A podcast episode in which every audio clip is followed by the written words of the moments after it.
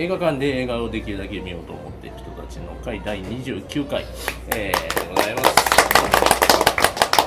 じゃあ新作は、えー、とメル・ギブソン監督で、えー、とアンドレ・ガルフィールド主演の「白草リッジ」でございます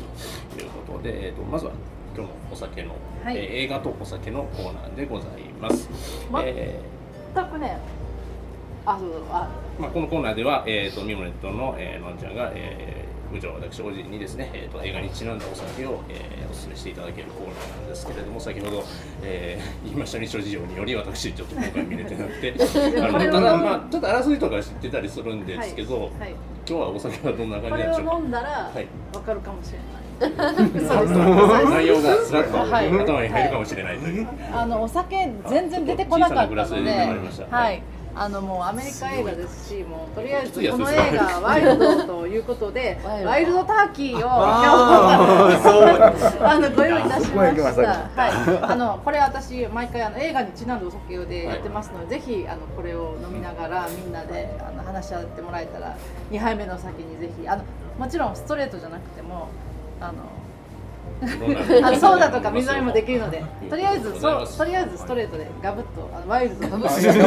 たらダメねワイルドに支障が出てきますんで。ね、軽く下を湿らす感じなめなめるぐらい。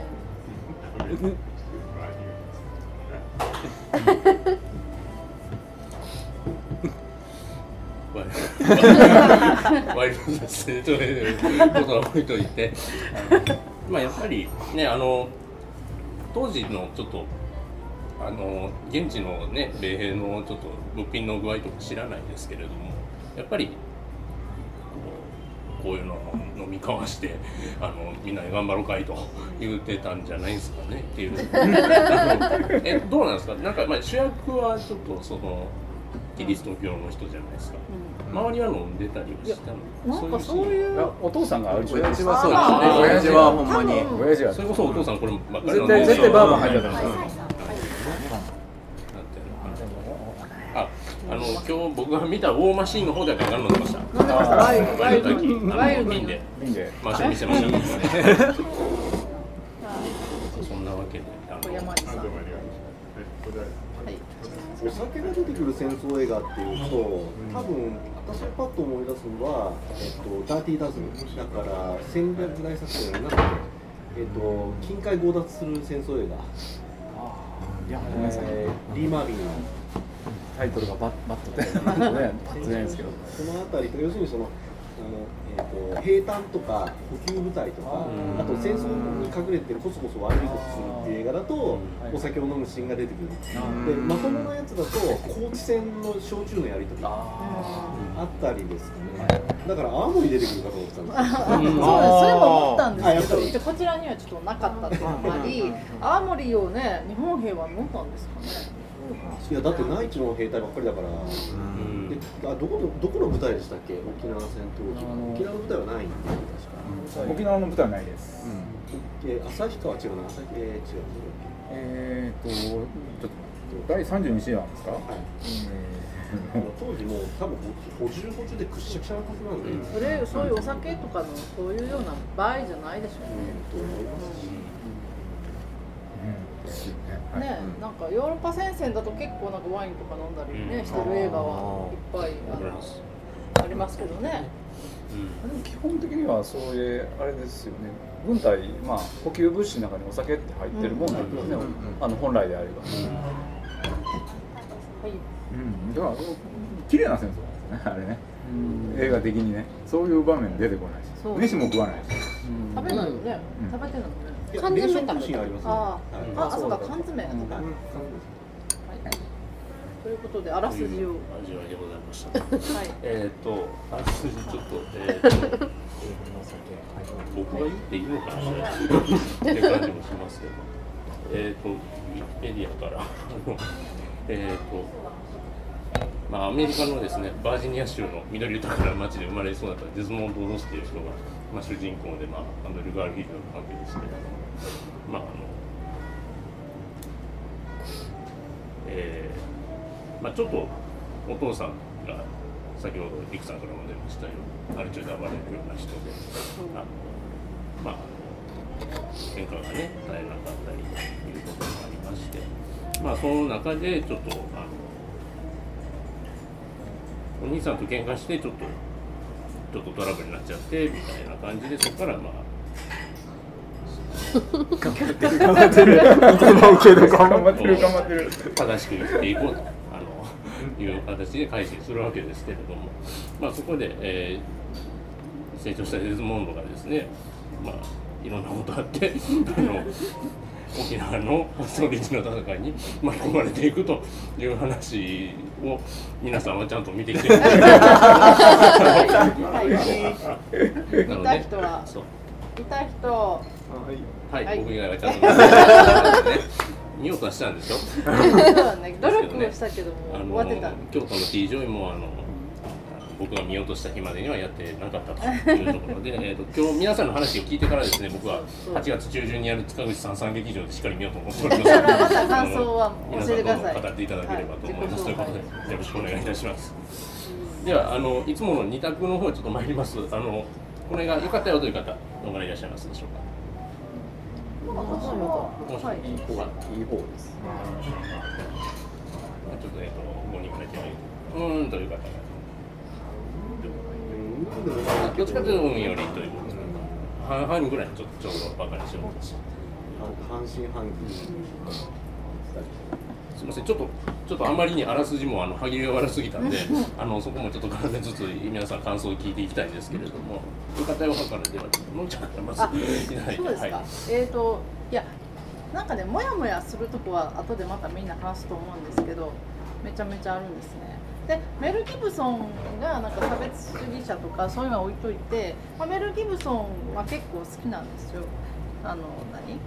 リーサル・ウェポンの頃から、あもっと前マッドマックス。マッドマックスの頃から好きなのであとあのあれあれも好きだお好きでした。あの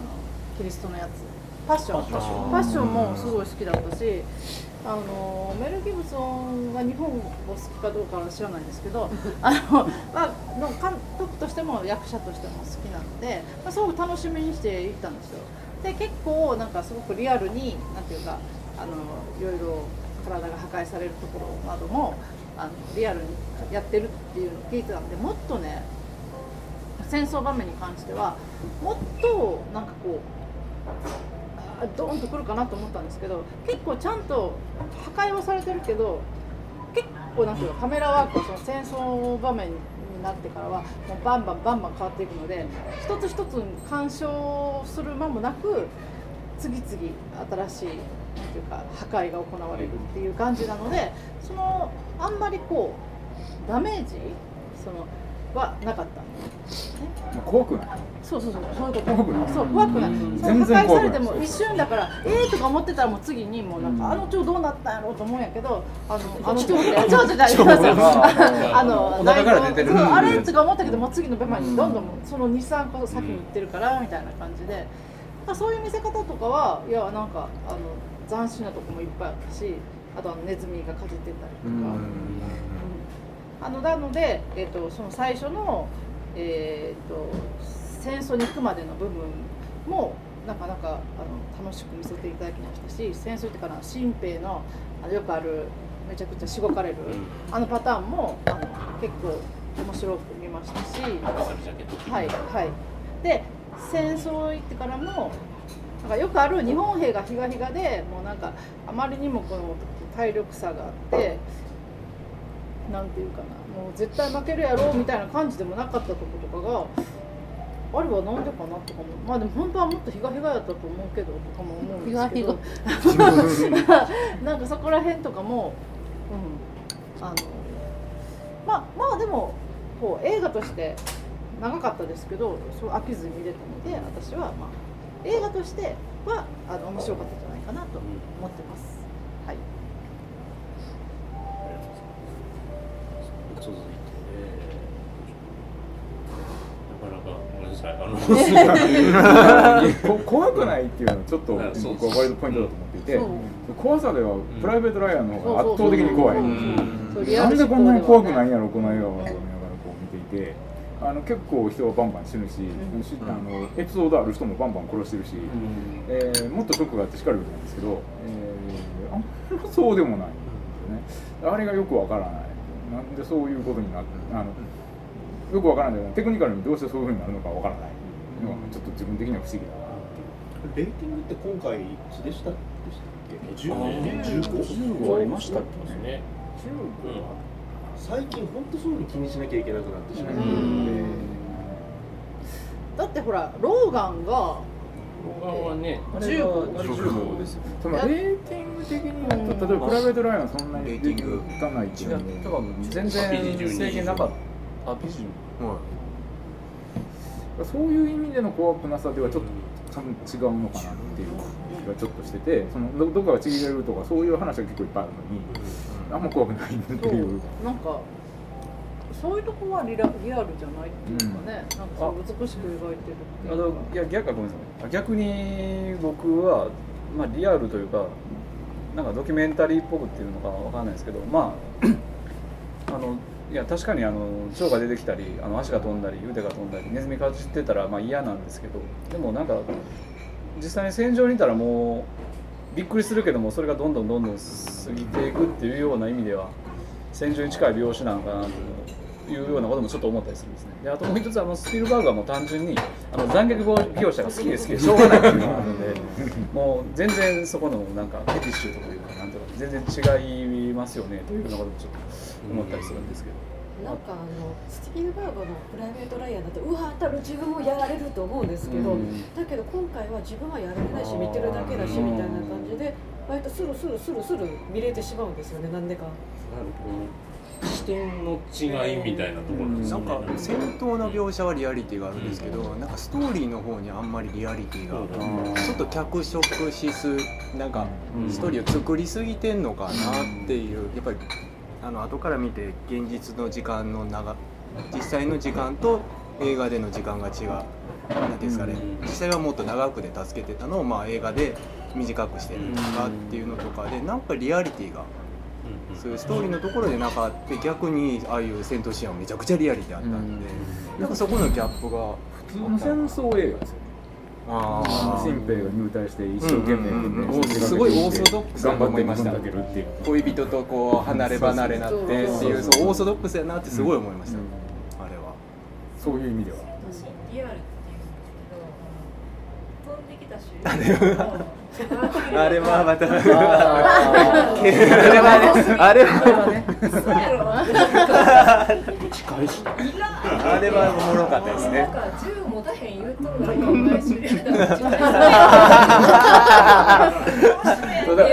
反戦映画じゃないんですよね。全くそうで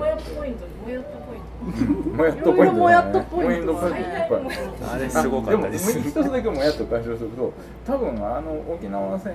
のあの場面では日本兵あれぐらい強かったと思います。えあれぐらい、うん。局地局地では結構強いんです。あの全体としては負けてるだけなんで。あそうか。そこの説明もあんまり詳しくはあえてそうしてないんです。つまりうんあの前田コーチっていうところがどういうふうに攻めにくくってうん。守りやすいのかっていうような説明は全くないんですよ、うん。あの硫黄島系の映画はその辺は綿密に描いてあって、これはなぜこんなにひどい目にそのあんな出血戦を強いられたのか我々アメリカ人側からですよ、うん。我々はっていう視点でセットアップが始まってだからその渡辺謙が一生懸命ここはこうしようっていうシーンが入ってる。ん。です、でも前田コーチはそうじゃなくてなんだか知らないけどこの崖の上に地獄があるっていうので 始まっちゃうんですそうそう、まあ言うたら203コーチぐらいはいはいはいはいあの意味がわからないというか。でも203コーチもあれ前半の30分のところでロシアがもう築城の水を尽くしてうん。ものすごい固めてるっていう描写が散々あるんですよ。だからだからこれを攻め落としたっていうこと自体がすごいことだという説明が最初にあってそれで後半のあの乃木の突撃っていう手順が踏んであるんだけどこの映画はそれがない。だからそれはメル・ギブソンが多分大事だと思わなかったからうん。ねそれはまあいいじゃん。うん。でもなんかやっぱり素朴な疑問としてなんでそこがそんなに難攻不落なのっていうのがそのまあ登るの大変と思うけどにもかけてあるし。で人間いなかったらボンボンボンボン海からなんかあの爆弾撃ち込めるわけじゃないですか。なんでそこをわざわざ人間が登ってってなんかしなあかんのかとか。なんかすごいその説明をしてくれない。なんでこんなんで難攻不落なのかが全然わからないまま。日本兵もあの縄ばしごをなんで切らんのやろうとか。でもあそこまではやっぱりアメリカの前線はもっと向こうやから切られへんってことやとは思うねんけどでもあれ見てたらなんか縄ばしご切りに行けそうな感じもあるしなんかすごいアスレチックジムみたいなあそこを切ればいいのにって。うん。で一つ気になったのがあの軍曹を助け出すわけでしょ、軍曹やったかな、後半の最後のあー。助けす足がでずっと引っ張っていってあの主人公のドス君が引っ張っていくんですけども後ろ向きになりながら引っ張られていくんですよ逃げていくんですよね、な日本兵が出てきたら、その時点で自動小銃で日本兵をバタバタ殺すわけですよね。あれってハリウッド映画の昔の戦争映画 なんでここに出てくるんだっていう気がして。やっちゃったけ。やっちゃったか。やっちゃったか、そうか。まあ、あと下で見てんとお前も助けに行けとか言うああそれはほんまに。下で見てるやつ。お前上がったらええやんあんまアンドリュー・ガーフィールド今回ひどい目に遭わないですか？今回っていうのはあの沈黙と比べて言ってるんですけど。的に。沈沈黙ではねあのバンバン踏んでましたけど、うん。あの今回は踏まないっていう感じです、今回踏み踏んでませんでした。あ踏み絵ああ踏み絵的な部分で言うと。でもなんかやっぱり日本の話転ばなかっだから沈黙を見てるとなんかその沈黙の生まれ変わりが今回。そうやっぱどっちもキリスト教の話だし思いません？神の声を聞きますよ。そうそうそう。い。や、それは沈黙じゃない。みたい。な。そう、最後のとことか、最後のなんか、なんか召される感じとか。なんかすごい、やっぱり生まれか、彼は生まれ変わりで、また日本にやってきたみたい。な。た沈黙2としてそうそう。日本立てで見てほしい。ってい。うか。確かにねあの報われる感じでしたねそうそう。最後まで聞こえてこなかったけど沈黙の時二回目で切ったみたいな感じはすごい。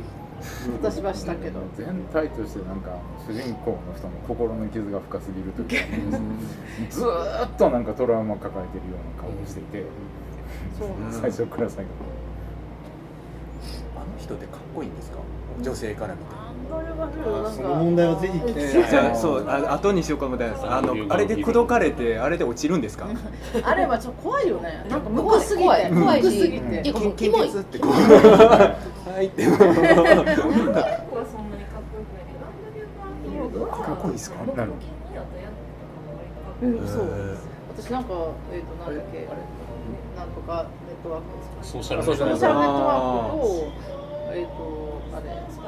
スパイダーマン。と沈黙と、今回のアクソリージュみたいな。私の中ではそうあとの。私を話さないででしたっけ？あれもアンドリュー・ガーフィールド。えーそう私アンドリュー・ケメン役ガーフィールド。それはまあイ主ケメ役のンというか主役じゃないか。うん。なんかねでもねそんなイケメン格ではないと思うんですよね。あのあの映画の中では、嫌い嫌いなタイプな顔が。最初に見たのがテレビドラマなんかの「ヒーローズ」ってアメリカのドラマの連続ドラマで。出てたかな？あれ確かになんかすごい悪い役なんですよ。あのダークサイドに落ちるような。その映画それはまあうまかったのかもわからへんけどえやったと思うけど違う人やったら最初に見た役のイメージって強いですね。もうなんかそれで嫌なイメージがあってその嫌なイメージが何を見ても一掃されないのでこの今回の映画もその行動自体そんなにその軍隊行くまでの彼女とのいろいろとか 全然悪いと思わないねんけど彼が嫌いすぎて気持ち悪い。っていうか僕はあの行動自体全然ダメやったです、うんあれで口説かれるのか恋愛の順番飛ばす人大嫌い。ちゃんとしてる人。いやまあ戦前やからしょうがないかなと思って見てましたけど。あもう行かなあかんから戦争に。いやというかじゃなくてあの今と道徳感が全然全然あそういう道徳感というかそういう感覚が全然違うから、でもデートはしてるし、ずっとこうね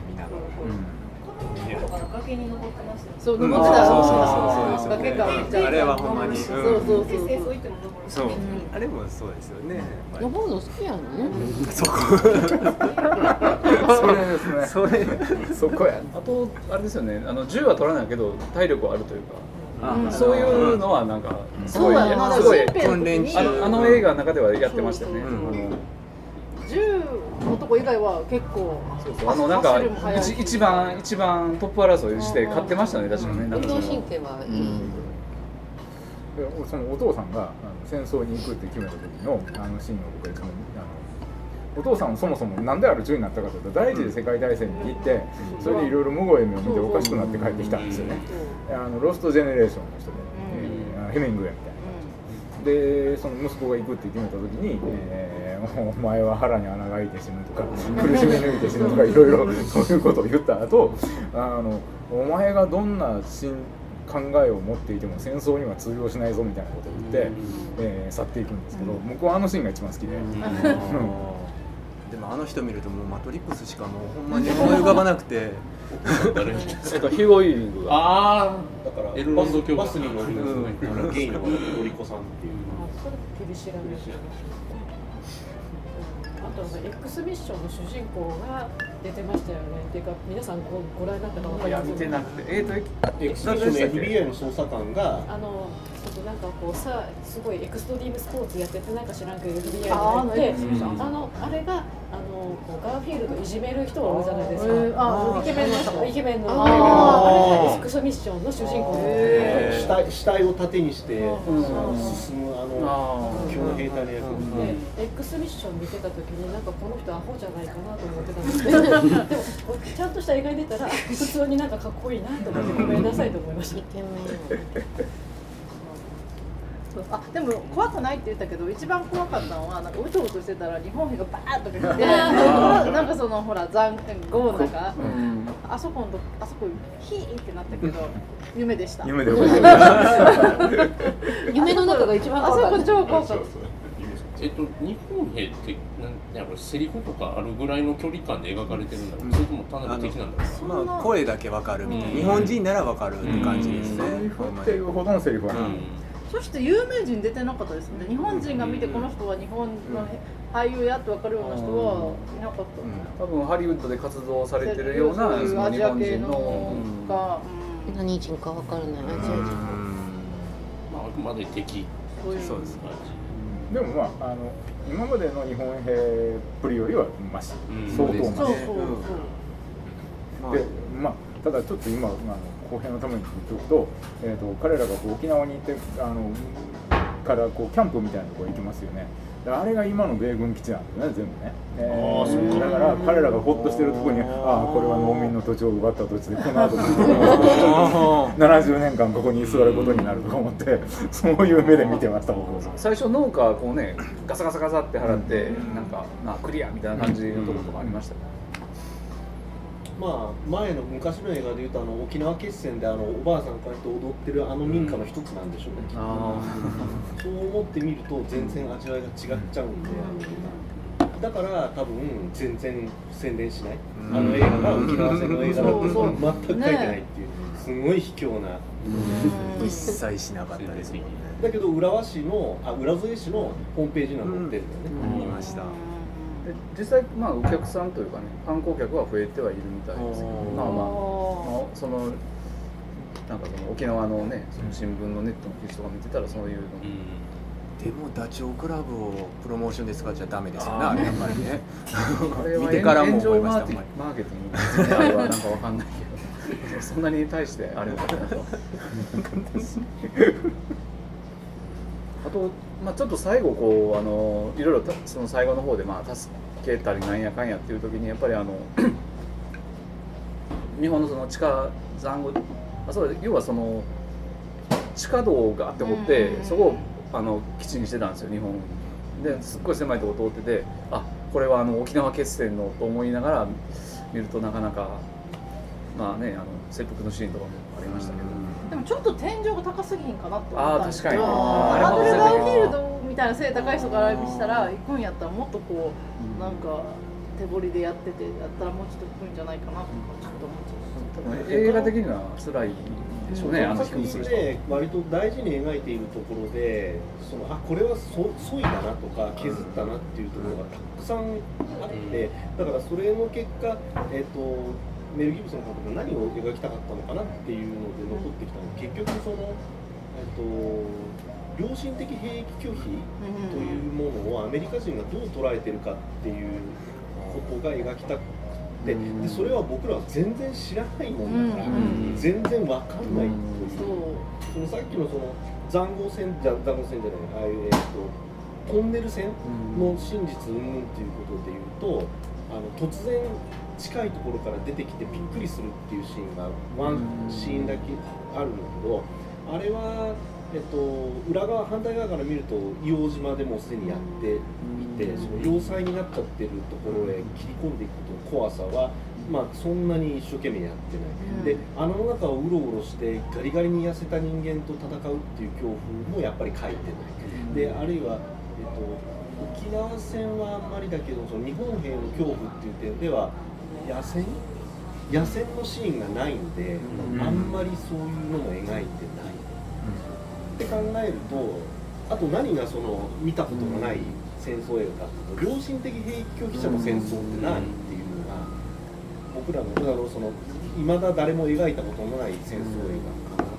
だからその戦闘シーンが怖いっていうのはどうでもよくて怪我人がいるっていう事実さえある。ん。で だから戦闘シーンが怖くない。ようにそうそうしとかないと人体破壊が見たいんだったらもうとっくの昔に名作が生まれてしまっているのでそこはもうせ勝負にならない。からだから勝負しなかったんだろうなと思って見てた。メリー・ギブソンが言いたかったのはその辺なんですというのはね。自分が分かんないからそうかなと思ってるだけなんですよね。果たしてこの映画で何って出てこないんですよ。です。僕はあのマイノリティの映画だと思います。あの宗教自体はアメリカの中でもそんなにメジャーではないんですよね、あでそそのプロ白人男性だからそういうふうに見えないけど、あれを黒人とか女性とかにするとそういうテーマの映画っていっぱいありますよね、そのそういうポジションにいるから軍隊に入れてもらえない人が一生懸命入れてもらって活躍する、そのあの系譜の映画だ土曜日が安息日だっていう宗派っていうのはね、なんか、まあわかよくわからないんですけどよくわからないというかなんかねいわゆるこうファンダメンタリスト的なやつなんか、なんかどうなんかなとかっていうのがまあなんでしょうね。これ劇中はっきりその宗派の名前とかって言ってたよってご記憶のある方いらっしゃる僕パンフレット買ってないんで調べてないんですよ言ってないと思いますで土曜日調べがましたけど。安息日っていうのだけ言っててでパンフレットにはなんか書いてたと思う、うんあっちのアメリカの人はこの人も結構知ってるんですかねなんかあのおとお兄さん殴った時後ろにあポスターがあって、それでなんかわかるらしいですねアねはいはいはいで調べ教えが書いてある、書いてある。セブンス・デー・アドベンチストって僕初めて聞いて。でもあの主人公のお兄さんは普通に軍隊行って人殺してるし家族は違うみたいだからあれは主人公がその、まあ、お兄さんに喧嘩であの殺しかけてすごく反省したことがあってそれでその後大人になっていく過程であの宗教にのめり込んで入ったっていうことですよね。ですよだってお父さんお父さんを止めた時銃持ってますそうそうそう、あそこが多分でかいあれがでかい。多分あれで銃っていうの。ドラもあれの話で、うん。小さい頃の宗教とかの話じゃないような気がしてる、まあ、でもあれ別に宗教をのめり込んだっていうよりはそういうことがあってもうねもうそういうことはしないっていうふうに。まあ一応し下地にまあねそういう倫理観の下地としてキリスト教の話はあるにしてだからそもそも徴兵免除されてるわけですね。もうん。軍隊行ってないみたいなそういうこと。であのそういう宗派だから徴兵されなくていいよってことになって、でもあの自分だけ行かないわけにはいかないみたいなことにして。なんかまあ頑固というか、思いました思いました。そこはね全然分からへん、なんか。全方位全方面に心の傷があるようなそうそうそうもうあんな周りにいたらちょっとねう鬱陶しい。鬱陶しい。しもうイラッとしか来ない。タイプだってそだって人をそそこまでの信念があって人殺しは良くないと思ってるんやったらそその信念を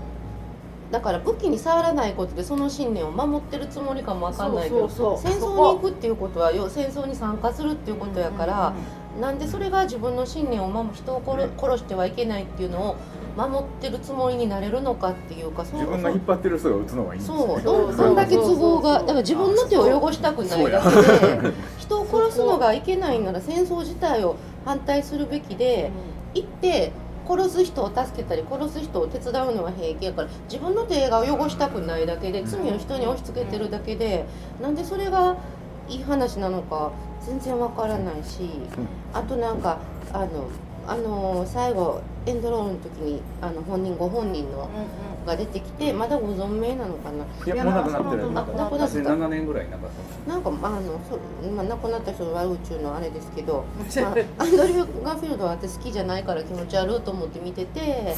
でエンドロールでねモデルがいる時にはい。本人の写真とか本人が出てくるのがよくあるじゃないですか。あるある。あれは本人がもちろんねハリウッドの俳優がやる方が大体美男美女やねんけどその美男美女じゃなくってもなんかその映画で見たのとあこのモデルこの人でこんな生き生きした人やったやとかなんかがね分かる人やったらいいねんけど、あれ最後あれ見てアンドリュー・ガーフィールドの気持ち悪さを上書きっていうか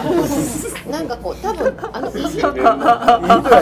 正しい人であの良き隣人良きキリスト教者なのかもわかんないけどもうもうどっからどう見てもすごいなんかもうつまんもう絶対つまんない男ですよね見た感じがだまあこういうつまんない人がなんかこう現実言い方悪いけどただのグッドネイバーみたいなうん、でもしかもなんか多分気持ち悪いあの正しいことが好きすぎて気持ち悪い人そうでそういうのが分かる写真を最後に出してきてなんかもうますます気持ち悪くあさっきあの良かった人の方に手挙げたのに私すごい間違えたいや映画としては別にあの長い割に面白かったけど、それで、まあ、ツッコミどころいっぱいあるけども根本的にそこがよくわからない、そうこれがいい話とかなんかこれでこの人が正しい人みたいなこう模範的なだからあこうよくのああいうその宗教の人でも戦争に参加できるっていうのがメル・ギブソンの言いたいメッセージなんだろうなと僕は思うなんかで日本でそんな良心的なのが絶対ありえへんからってことですよね。日本兵やった帝ら国帝国陸軍って言ったらあかんけどなんかまあ日本日本大日本帝国では絶対ありえないことですよね、なんか武器もダンと出たいとか言ったらそんなんね。でも坊さんとかではい。年代的に戦争に行かなくて自分は衛生兵になったっていう話は。えー、でもあったんですかでも衛生兵は武器は持つのかな普普通は持ちます普通は持ちますあのだだって自分が危ない目に遭うことなんぼでもありますから。で誰か怪我したらメディークって呼ばれるわけうんですよまあ大体あのプライベートライアンで覚えましたけどね。そうそうでもご信用程度ですよ。あの戦闘には加わらない。ああイーグルの炭酸の話聞いてそうか。みんな戦争に行きましょうっていう映画があ誰でも役に立つからなん。とか役に立つからみんな行こうねっていう映画だから確かに。ゲイでもマイノリティでも戦争に参加できるみたいなそういうニュアンスの映こういつもあのそれこそ十字軍の昔からなん。かもしれないですけどあの僕見た「ウォーマシーン」っていうねブラピンのやつもあのアフガンで、まあ、あのテロリストと戦う作戦の前に従軍牧師っていう人がいてでその人がなん。か聖書の一節を読み上げから引用して演説を打つん。ですよ。あなたがあの神がなんか鉄を下したような力をこの若者たちにお与えくださいみたいな話をなんかもやっとするなみたいな感じがするんですよね。なんかもっとピースフルなもんじゃねえのかみたいなことを思ったりするんですけでもそんな話しといてこんなこと言うのもあれやけどあの歩兵中隊の突撃シーンをちゃんと描いた映画ってあんまりないんで。実に非常あれはなかなかのもんやったんです正直。ど中中隊規模の。中隊規模の歩兵突撃うんあんまり僕映画で見たこあー映画ではないですね、うん。うん。あのーえっ、とテレビだとね、名作もいくらでもあるザ・パシフィックとか、うん。もうこ今回のはもうバンド少なくとも戦闘シーンに関してはザ・パシフィックを下回るのではっきり言って、あとはその、えっと中隊規模のその、えっと割とフラットな土地での突撃戦っていうのだったらその前のやっぱりトム・ハンクスが一番噛んでるあの、えっとヨーロッパ先生が描いたバンドブラザーブラザーあっちの方が全く優れているのでだから戦闘シーンを見る戦争映画じゃない、でそこはまあ二の次でじゃないそこはあんまり。主役の彼の動き方とかにスポットが当ててるのかなって読み取れる。のかなって違うかなでもやっぱりモヤモヤするんですよ。皆さん見た感じだと、のね正義だけでなんか、うんいやしかもあのやっぱりあの短い時間であんだけ助けるっていうやっぱり非現実的な扱い。実際とやっぱ違うっていうのは知ったんですけど後からあの扱い描き方っていうのがすごい違和感あって無理やろっていうまず実際には一人でやってたんですか？あれは1か月ぐらいかけてあ75人100なそう。あれも100人周りは100人助けたって言ってでも本人は50人って言って間を取って75人にしたっていう 話もあるぐらいらしくてはっきりとはしてないらしくてで1か月を3日に短縮してるっていう時点でやっぱりすごい違和感あるし。矢継ぎ早に助ける感じにもうだから助けたらまだいいけるって言って、うん。うん。いやいややめとけやって思いますもんあんなほんまに。もう一人もう一人っていうあのセリフは実際にその本人が言う思ってたセリフやっていうのが最後にね説明で出てくるんですけど。本当のスパン的には昨日助けたのに今日も行かはったみたいな感じかもしれない。ですそんな感じだと思うんですよねあん。な、アベレージ3人ですかね1か月だったら、そうはね3人やったらわかるもんな。そうそうですだからその辺のギャなんか違和感。でもまあ彼のラッキーで死ななかったっていうのもあるんやろうけどでもラッキーやな。うあの死んじゃう方の衛生兵の人ちょっとかっこいい先輩の人がね合流した。な合流した。合流した。合流した。あうーなんか実際はめっちゃ怪我したらしいですねあの人。ああの戦闘の時に。めっちゃ怪我してるらしいです。それはそうですよね。どう考えてもね。なでもいやだかけへんわなって思いながら、うなんか超人的すぎんのがやっぱりちょっとそこもなんかうん。っていうのはあったかなっていう。でも本当にヒゲアンさんおっしゃった通りなんかこう気持ち悪いというかそれは気持ち悪いです。その主人公肯定してるようでなんか気持ち悪い感じの描写もあるじゃないですか。うんだからなんかやっぱりこう兵兵役拒否言ってても戦争人来るんだなみたいなとか、まあ、あの人自身があーなんかななんでしょうなんかなんかすごい狂気的なものをうん。感じ取れるように映してるようにも見えるんですうだからいつもニヤニヤしてるのは、うん。そうそうそう。そういうとこかなとか思ってなんか。口がだらしないねあん。たよかったあれやっぱり気持ち悪いですねよかった。よかったよかった。ナイトクローラーと違いますまたナイトクローラーとでもまあねナイトクララはちょっと弱い感じの、何言ってもなんかそう通り過ぎてそうそうくみたいなんかちょっとアダルトチルドレン系なうう感ん。じ虐待のそうもの。そう純粋な人という役なんだ他のポッドキャ某ポッドキャストでもあのガーフィールドのにやにやけた笑いが嫌だっていう情報があったん。ですよね。でどで言われてハッとしたん。ですよどっかであの笑いって見たことがあると思ったらやっぱりその学生時代に、えー、と入信したキリスト教徒にそのなったそのクラスメートの笑みに似てるんです。よ、女性ですけどね。そう考えると彼はうまかったんですね。なんか統一教会系です。か違います。エホバ系ちゃんとしたのいや全然。あじゃなくて？普通のあそうですか。普通のプロテスタントなんですけれども、その教会にも僕行きましたけど、で普通のおばあちゃんがあのやっているいやおばあちゃんの息子が今は牧師さんでやってらっしゃるんだけど、そのおばあちゃんとお話がしたくて若い人が集まるみたいな普通の田舎に町にある昔からある教会みたいなとこなんですよ。宗派は別に普通の国系なんだけどでもそこに入った女の子がある日を境にガーフィールドスマイルだったのを思い出したのスマイル。どうなんどうなんでしょうね。なんかそのまあいろいろそのなんか信仰というかねそういうのを守ってると言いながら結局あのそんな人を殺すのは嫌だって言ってもどんどん戦争に出れるよっていうのがテーマやったりとか、まあ、それこそあの自分が銃撃たないだけで結局加担してるから全然道徳的にどうなんてまあまあ旗からねい今のこの21世紀の日本から見たらそういうふうにしか見えないとかっていろいろあるんですけどどうなんですか？メルメル・ギブソン的にはとりあえずまあ言うたらなんていうんですかね。そういうちょっとまあまあいろんな情報をねそのメル・ギブソン自身の信仰みたいなこととか、なんかなんとなくこうゴシップで聞いてる上での勝手な妄想ですけどあの要はメル・ギブソンの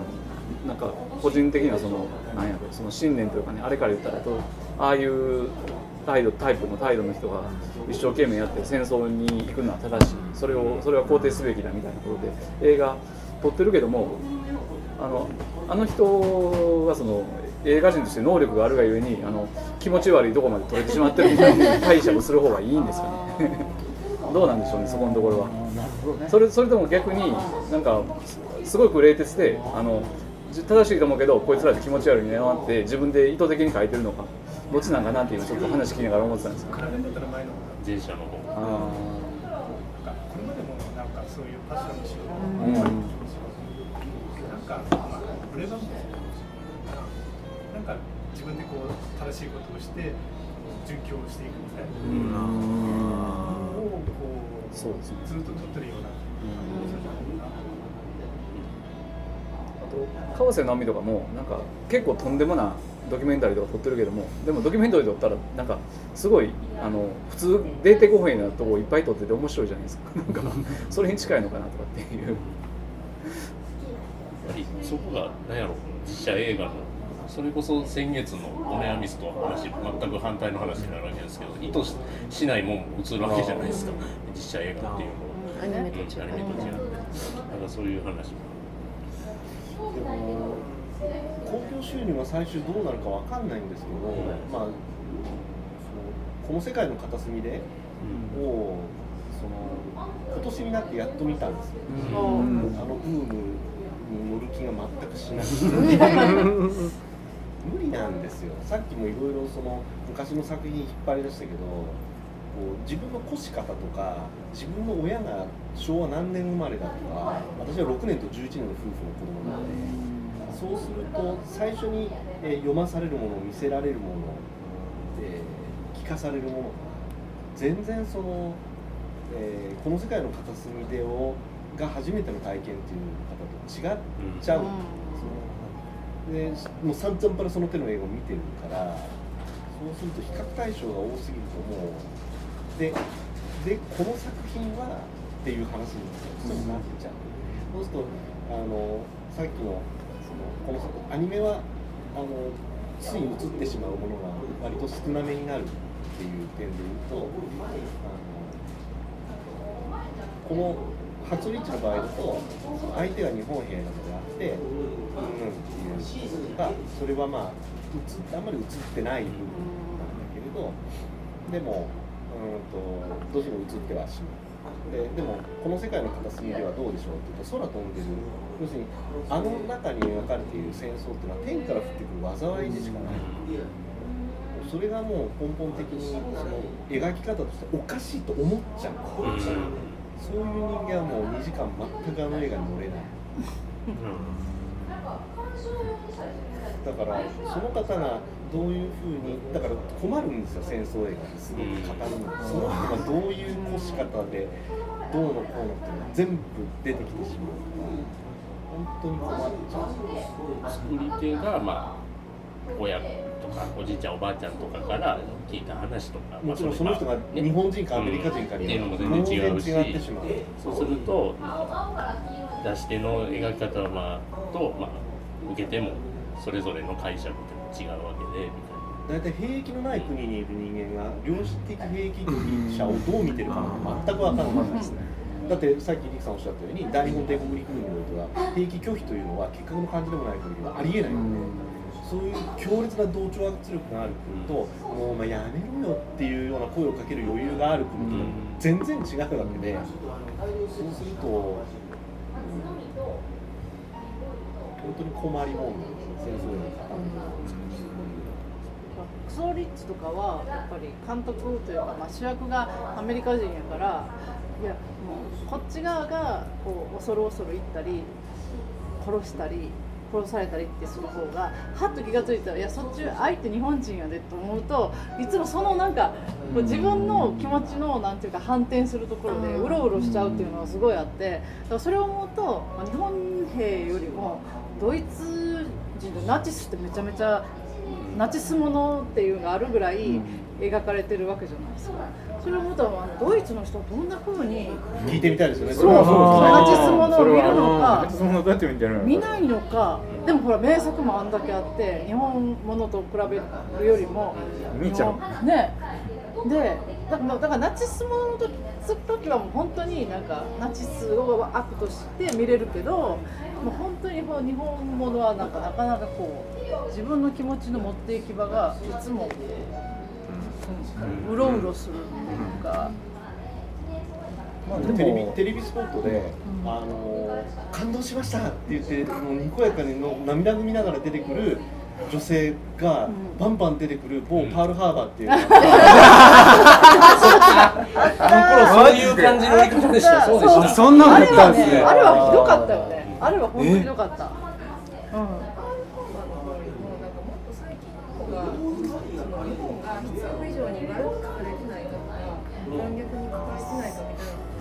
そうそうそう。っていて去年か一昨年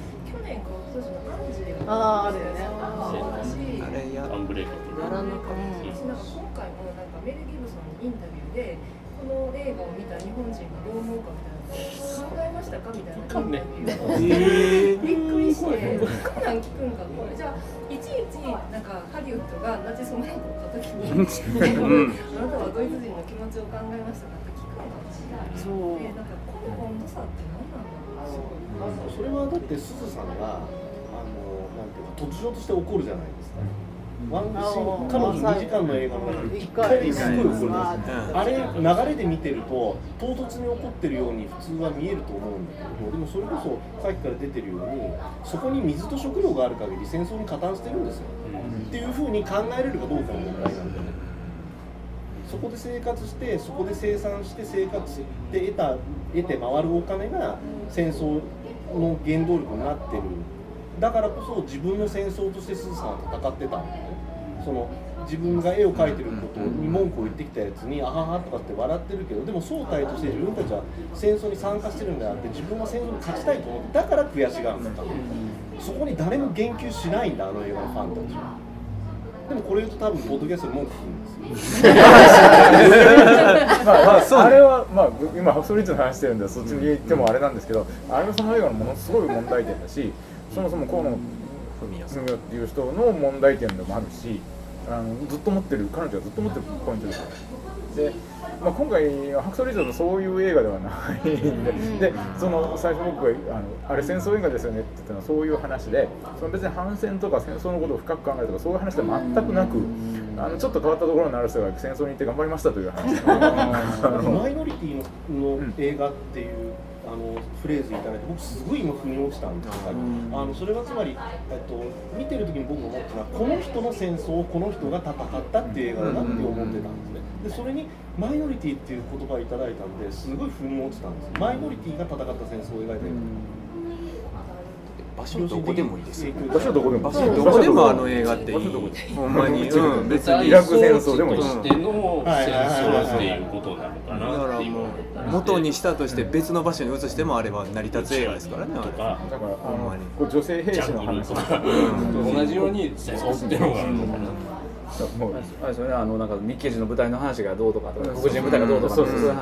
女性で初めてレンジャー部隊入ってとかそういう話の、え GIJ ーうん、ああのあの話まあ、だから工業的に言ったら実はっていうのがあー本国で、ねだから日本ではやりづらかった打ちづらかっこの映画で一番感動するのはあの除隊さされて裁判をかけられた時うんにお父さんが骨を使ってうん別の男官から昔の。っていう形をしてこう行かせる。唯一唯一若干若干感動したの唯一あそこで面白かったのはナイフが突き刺さった瞬間っていう足ねあそこあそこはちょっと面白いいやいやハリウッドずっと面白かったですけどあのあのあの一連のシーンあそこのところずっと裸やったしハリウッドハリウッドであの泥泥泥まみれ全部ねすごいオーソドックっていうかこの後に及んでまだマニアの話ですか。あのふっと思ったんだけど沖縄戦のあの段階になって新兵が来るんですね米軍は。そうなの？あれそれは正しい初実戦だよねだって転戦してあそこに来るっていう設定話の運びじゃありませんでしたいやではなくて彼らは初実だって戦初めての時でなんかなんか行くぞみたいな感じで来たら向こうからなんかそのベテランが来て。疲れた人がえーみたいな。こんなんなるんやみたいなところがあったもんね。実際はあの人確か44年に、えーハワイの方で一回そこでも助けてるってなんかありました。ああそう本当本人は。あのなんか活躍してて戦歴戦歴がねパンフレットで年表になってたんですけど、あの何回かねあれ何回かガタガダルカナルとかも多分行ってたあー。行ってるお金のもらってるなんかもらってたりする。だからまあそこも映画のなるほどね。やつなんですなるほど。よね多分そういうことなんだ。うん。わかりました。はい。よかったいやですよねほんまね。あれあれは。あれ初めて行ったとは何とも言ってないんですか？なんとなくあの,、あの流れで見たらままるで初めて行ってまるでそう初めて行って死体を見るのもなんかほんまに見えるけど違うんやそうだ違いますよ、そうそうそう陸軍えーっと海兵隊って海兵隊ええ陸軍って陸軍って言ってませんでしたじゃないかなはっきりそれもはっきり言ってなかったですでもどうなんでしょう？あでも軍服とねわかんないけど。わかんない。アメリカの。わわかる材料がないないけど。どうなんでしょまあそれどうでもいいですけど。情報量ゼロの部長は見たくなりましたこれ。二次大戦詳しいわけでもないです。ねっていうやつですけども、はい。ね、いろいろいろんな話が出ましてすごい見たいです今。塚口やったっけ塚口さん三三で。ね関西では。あのちょっと軒並み今関西今やってないですけど塚口三三劇場で8月中旬にまた見れたりします。お盆にぜひ見てください。お盆に。まだ時期的にそれはどうなんだろうみたいな思ったりはしますが、はい、あの、えー一旦ですね、えっと、発想リッチで語ってまいりましたというところで、えー前半締めたいあでもアンドリュー・ガーフィールドの子供はい。うん。もはい。あの見守っていけたらいい。今後も。どうなっていくのか。どうなっていくのか。SF ですよ。SF でクリスクリスチャン。まだ？SF ミーツクリスチャン。なんか。じゃあまだ三度目の生まれ変わり。未来なんや今度そしてクリスチャンからクラウドアトラスっぽくなるみたいな 並べたと。す。るひどい目でまた会う。えキリスト教は生まれ変わるんやな生まれ変わらないよ。あそうか。そもそも？キリスト教輪廻しそうなんだ。えー欲しいな。そこも知らずに言うてますあな。な。な。んか情報が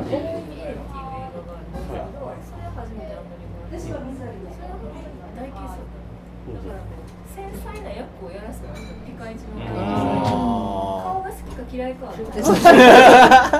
演技やいいと教えていただけますかボーイ。A ですねボーイ。A はいょ少少年 A ってことですか？少年 A はい殺人異常な殺人犯とかの役やったらいいやろうなって思う。笑顔笑顔のまま。笑顔のまま。それ怖い。なんかメル・ギブソンがアンドリュー・ガーフィールドはなんかもうすごい10代にも見えるし老けたところにも見えるし彼の持ってるそのなんていうの憎さっていうのは結構なんか評価するみたいなことを書いてたから、まあ、それは今回のよかったしよかったと思いますよ私これ合ってたマッチしてたと思うけど。ね、いまだにねソーシャルネットワークであのスカーフ燃やされてる 子っていう彼女に。あのなんかねスパイダーマンで活躍してた姿っていうのは全くね記憶に残ってない。どんなにどんなに思い出そうとしても思い出せない。あれは無理してたガーフィールド的には。あれは。まあねでもスパイダーマンの主人公ってそういう人のはずなんですよね。なんか繊細というかなんというか？二人があんですよ今後もダーフィールドまた、えー、この回で出会いたいと思いまして、はいえーえー、ミモレと映画部はアンドリュー・ガーフィールドを応援していきます。ということであのこの辺で締めたいと思います。ありがとうございます。